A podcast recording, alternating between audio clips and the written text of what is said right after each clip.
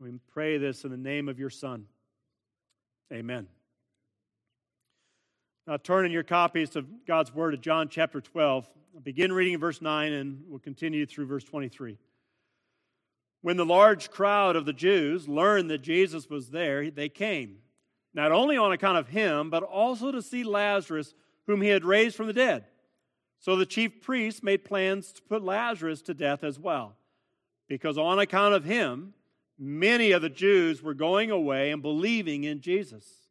The next day, the large crowd that had come to the feast heard that Jesus was coming to Jerusalem. So they took branches of palm trees and went out to meet him crying out, Hosanna! Blessed is he who comes in the name of the Lord, even the King of Israel. And Jesus found a young donkey and sat on it, just as it is written Fear not, daughter of Zion. Behold, your king is coming, sitting on a donkey's colt. His disciples did not understand these things at first. But when Jesus was glorified, then they remembered that these things had been written about him and had been done to him. The crowd that had been with him when he called Lazarus out of the tomb and raised him from the dead continued to bear witness. The reason why the crowd went to meet him was that they had heard he had done this sign.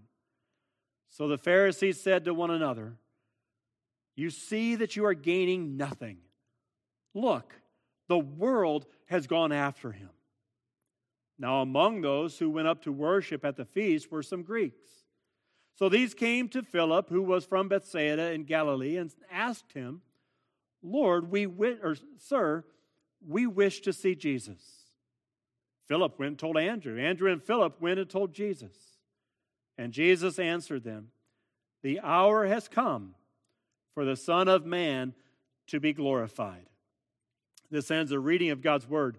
And again, may He bless the hearing of it, that we would be more than merely hearers but we would know how God's word applies to our own lives and we be doers of his word. Well, today we and next week we somewhat interrupt our series in the Gospel of John to celebrate Palm Sunday and the resurrection. But back in October, when we were looking at John 12, uh, we, we recognize the kingship of Christ and we focus on the, what type of king Jesus is. Well, today, I want us to focus on his kingship from a different angle. In verse 19, we hear the enemies of Jesus make a profound statement. They say, Look, the world has gone after him. Another translation that says, Look, the whole world has gone after him. The Pharisees knew that they were completely losing their power and control over the crowds. Wherever they looked, every person they seemed that, that they saw seemed to be absolutely amazed at this Jesus. Wherever he went, the crowds were sure to gather. Well, today I want us to look at the triumphal entry of Jesus through the response or the eyes of the various crowds. What do they perceive, and, and how should that have an impact on how we view Jesus? So we see four different responses of the crowds. The first is the curious crowd who were driven by false expectations. In verse 9, we read that when the large crowd of the Jews learned that Jesus was there, they came. Not only on account of him, but also to see Lazarus, whom he had raised from the dead. They were fascinated with this man from Galilee who could do such amazing things.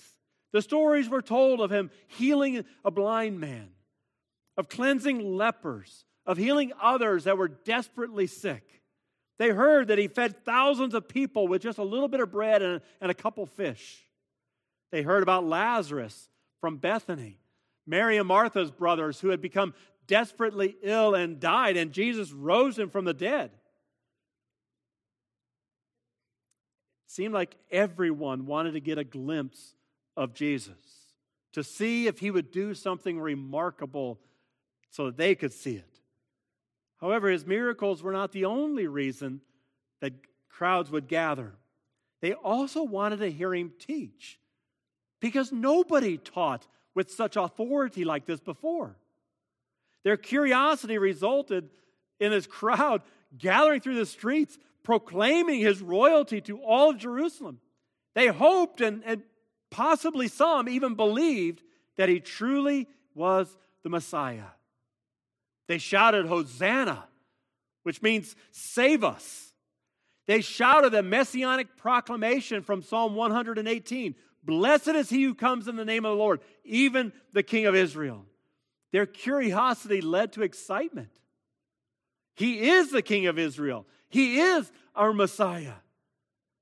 However, this crowd, this people in Jerusalem, wanted a Messiah that would conquer Rome, would set them free from the Roman rule, and establish a new Israel. Well, they were right in, in proclaiming him the King of Israel. They were right to believe that he is their Messiah, but they were wrong in their expectation about the type of deliverance that he would bring. They had no idea that he had come to set them free from their sin to conquer death instead of overcome Rome. They knew who Jesus claimed to be, but they did not truly know him. This curious crowd wanted Jesus on their own terms. They wanted a king to deliver them from Rome, not one who would deliver them from their sins. And many people today are just as curious and they get excited about Jesus and, and, and they want to make him, they want to proclaim him king because he will make them healthy and wealthy and, and happy. Well, like this curious crowd, they proclaim him king until he doesn't give them what they want or what they think they need.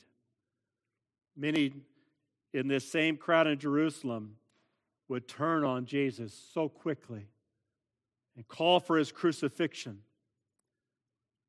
because clearly he wasn't going to satisfy their selfish passions. However, many of the curious became true believers. And we see this in verses 10 and 11 with this next crowd. It says, So the chief priests made plans to put Lazarus to death as well, because on account of him, many of the Jews were going away and believing in Jesus. So there we see the next crowd is the hateful crowd who were driven by selfish passions. The hostility against Jesus was growing more and more among the small crowd of Pharisees and Sadducees, the chief priests and the scribes. These were the, the religious elite, the ones who were responsible for the spiritual well being of the people of Israel. The reason the people knew about the coming of the Messiah was they were doing a pretty good job of teaching them. They knew what to expect. They were well taught. The problem, of course, was though it wasn't a lack of understanding. The problem was they were coming from a selfish and dead heart. They refused to relinquish their power over the crowds, and they recognized that they were following in greater and greater measure Christ. They tried many times to discredit him. They tried to trap him with questions, but every time Jesus would turn the tables on them, make them look even more foolish. They finally reached a boiling point. All they could do now is kill him. But I hope you noticed also that it wasn't just Jesus they wanted to kill, they also wanted to kill Lazarus because Lazarus was living proof of the power of Christ. No one could raise someone from the dead four days after he had died. He had to go. Maybe if they were able to kill Lazarus and Jesus, maybe then they could regain their power and control over the people. I hope you noticed not only the various crowds in the story, but also the impact of a transformed life. The people wanted to meet the man who was dead and brought back to life. The leaders wanted to meet Lazarus so they could kill him. But the life that is transformed by Christ will always attract people. Some people, no doubt, came to believe that Jesus truly is the Son of God because of what he did. But for others, it increased their hatred because though they could see they still rejected Christ.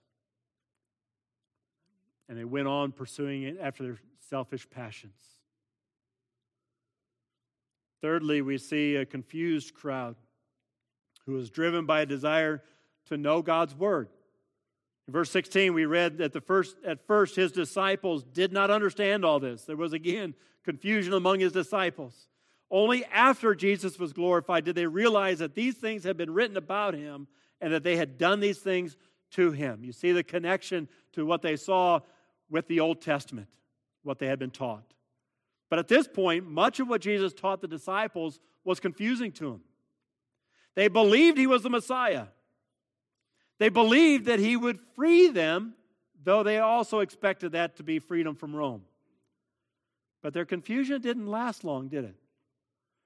Once they saw Christ in his resurrected body, then they began to understand what he had taught them. They had listened intently when Jesus taught. They began to understand what he taught them.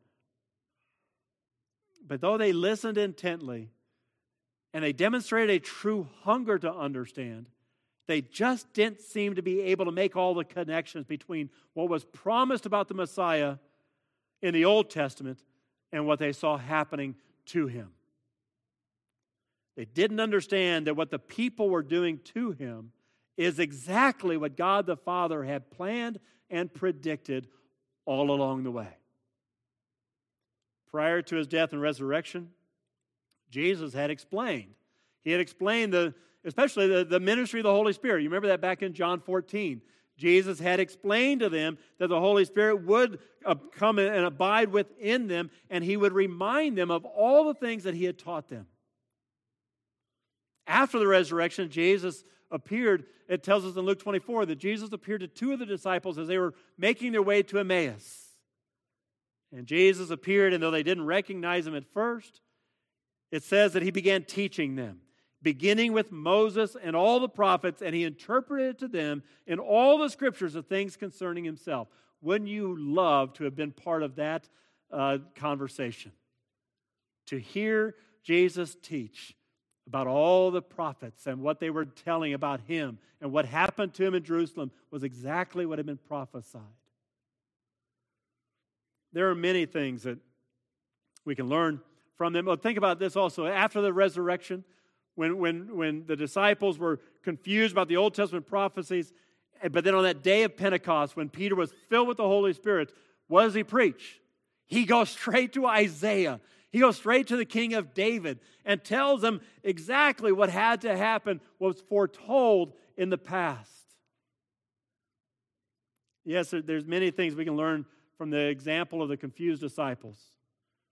But let me just emphasize one, and that is the necessity of the work of the Holy Spirit in our hearts, enabling us to understand the Word of God. We shouldn't be surprised when the world doesn't get it. They don't have the Holy Spirit in them to teach them. We have the Holy Spirit abiding within us. We, we cannot grasp the meaning of God's Word without the Holy Spirit illuminating our heart and our mind. And this is why we pray every week before the reading of God's Word that the Holy Spirit would open our hearts, that He would soften our hearts and open our minds, that we'd be able to receive His word, but not merely be hearers who deceive ourselves, but be doers of His word. This is what the disciples needed. This is what the Savior promised, and this is exactly what happened. The Holy Spirit taught them everything they needed as Christ began building His church. A growing understanding of God's Word empowered the disciples to stand against the schemes of the world and the devil. However, their courage did not come merely through intellectual training. Intellectual understanding has obviously tremendous benefits, but only if it is coupled with authentic application. We must be doers of His word and not merely hearers. However, doers of his word are also hearers of his word. We must grow in our understanding of God's word in order to be able to put it into practice. We just can't be content with one or the other. It's got to be a both and. We must grow in our knowledge and put it into practice. I've known quite a few people in my lifetime who could quote the Bible and recite the Westminster Confession, but they could not keep a job or manage their own home. Some had terrible tempers, while others were unmerciful, even cruel in their treatment of other believers. Intellectual understanding has tremendous benefits, but only when it's put into practice. So we've seen a curious crowd, we've seen a hateful crowd, we've seen a confused crowd, and then lastly, we see an unexpected crowd. It was driven by what they had heard. Look at verse 20 and 21 again. Among those who went up to worship at the feast were some Greeks. So these came to Philip, who was from Bethsaida in Galilee, and asked him, Sir, we wish to see Jesus. Now, it's generally agreed among scholars that these Greeks were Gentiles who had given up their worship of many gods and had been won over to the worship of the God of Israel. These Gentiles who had become Jews. An unexpected crowd of Jewish proselytes find Philip and they ask Philip, We want to see Jesus. Now, there's a, a, lot of speculation as to why they chose Philip, but the text doesn't give us an answer. So we obviously have no idea, but that's not the point of it being told. The point is that we're supposed to see is that the Gentiles came to Jesus before the persecution of in Jerusalem, before the disciples were scattered all over the world. Gentiles were coming to Jesus before Peter had his vision on the rooftop. They were already coming to Jesus before Jesus called Paul to be, to be the apostle to the Gentiles.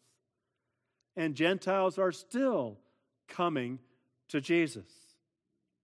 The gospel is being proclaimed on every continent in the world, and Jews and Gentiles are coming to faith in Jesus Christ as the Son of God and Savior of sinners. The Holy Spirit is still making people come alive. He is still the Almighty God. He is still sovereign over all things, including our salvation. There are still people who want to see Jesus. So, what do these crowds see in him? And how does that have an impact on us? Well, the curious crowd saw his power over everything, even death. And they were attracted to him, but though with the wrong motive. He is still the all powerful God. But we must not come to him merely to see what he can do for us. We must present our request to him for certain. But we must trust in him, however he chooses to answer our needs. The hateful crowd saw his influence over people's lives and despised him for it. Well, he is still has a tremendous influence over people's lives, but we must not resent him. We must know that he is a gentle king. The confused crowd saw him teach with authority. Though they did not always understand, they had profound respect for him and wanted to know more. And he still teaches with authority. Pray that the Holy Spirit would illuminate your heart, that you would understand his word. Recognize the authority of the word of God and submit to it. Whole denominations have, have completely collapsed because they have failed to recognize the authority of the word of God It doesn't change by culture, and it is the inspired, infallible, and inerrant Word of God. Rely on it. The unexpected crowd heard about his power and his love, and they, they wanted to meet him. Well, he is still lovingly drawing men to himself. The only way that a person can come to Christ is if he draws them. So I encourage you invite people to worship invite them to come and hear about Jesus. Next week would be a great opportunity. As we celebrate together, as we should every Lord's Day, we celebrate the resurrection of Christ. Invite your friends to come. Let's pray.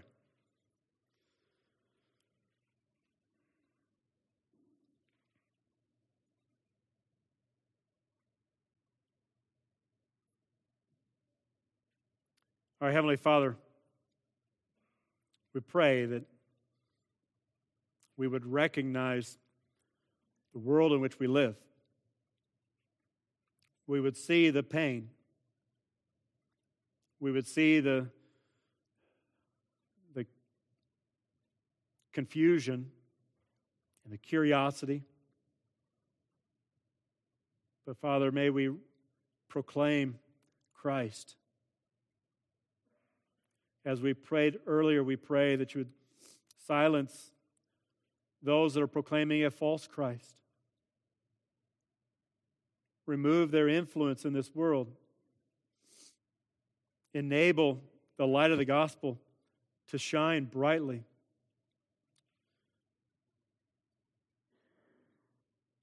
That the curious would find that you are the true God, that you would transform the hateful, that you would continue to teach the confused. And Father, we pray that you would continue to draw your people to yourself, wherever they may be. And we pray this in the name of your Son, our Savior Jesus. Amen. Our closing hymn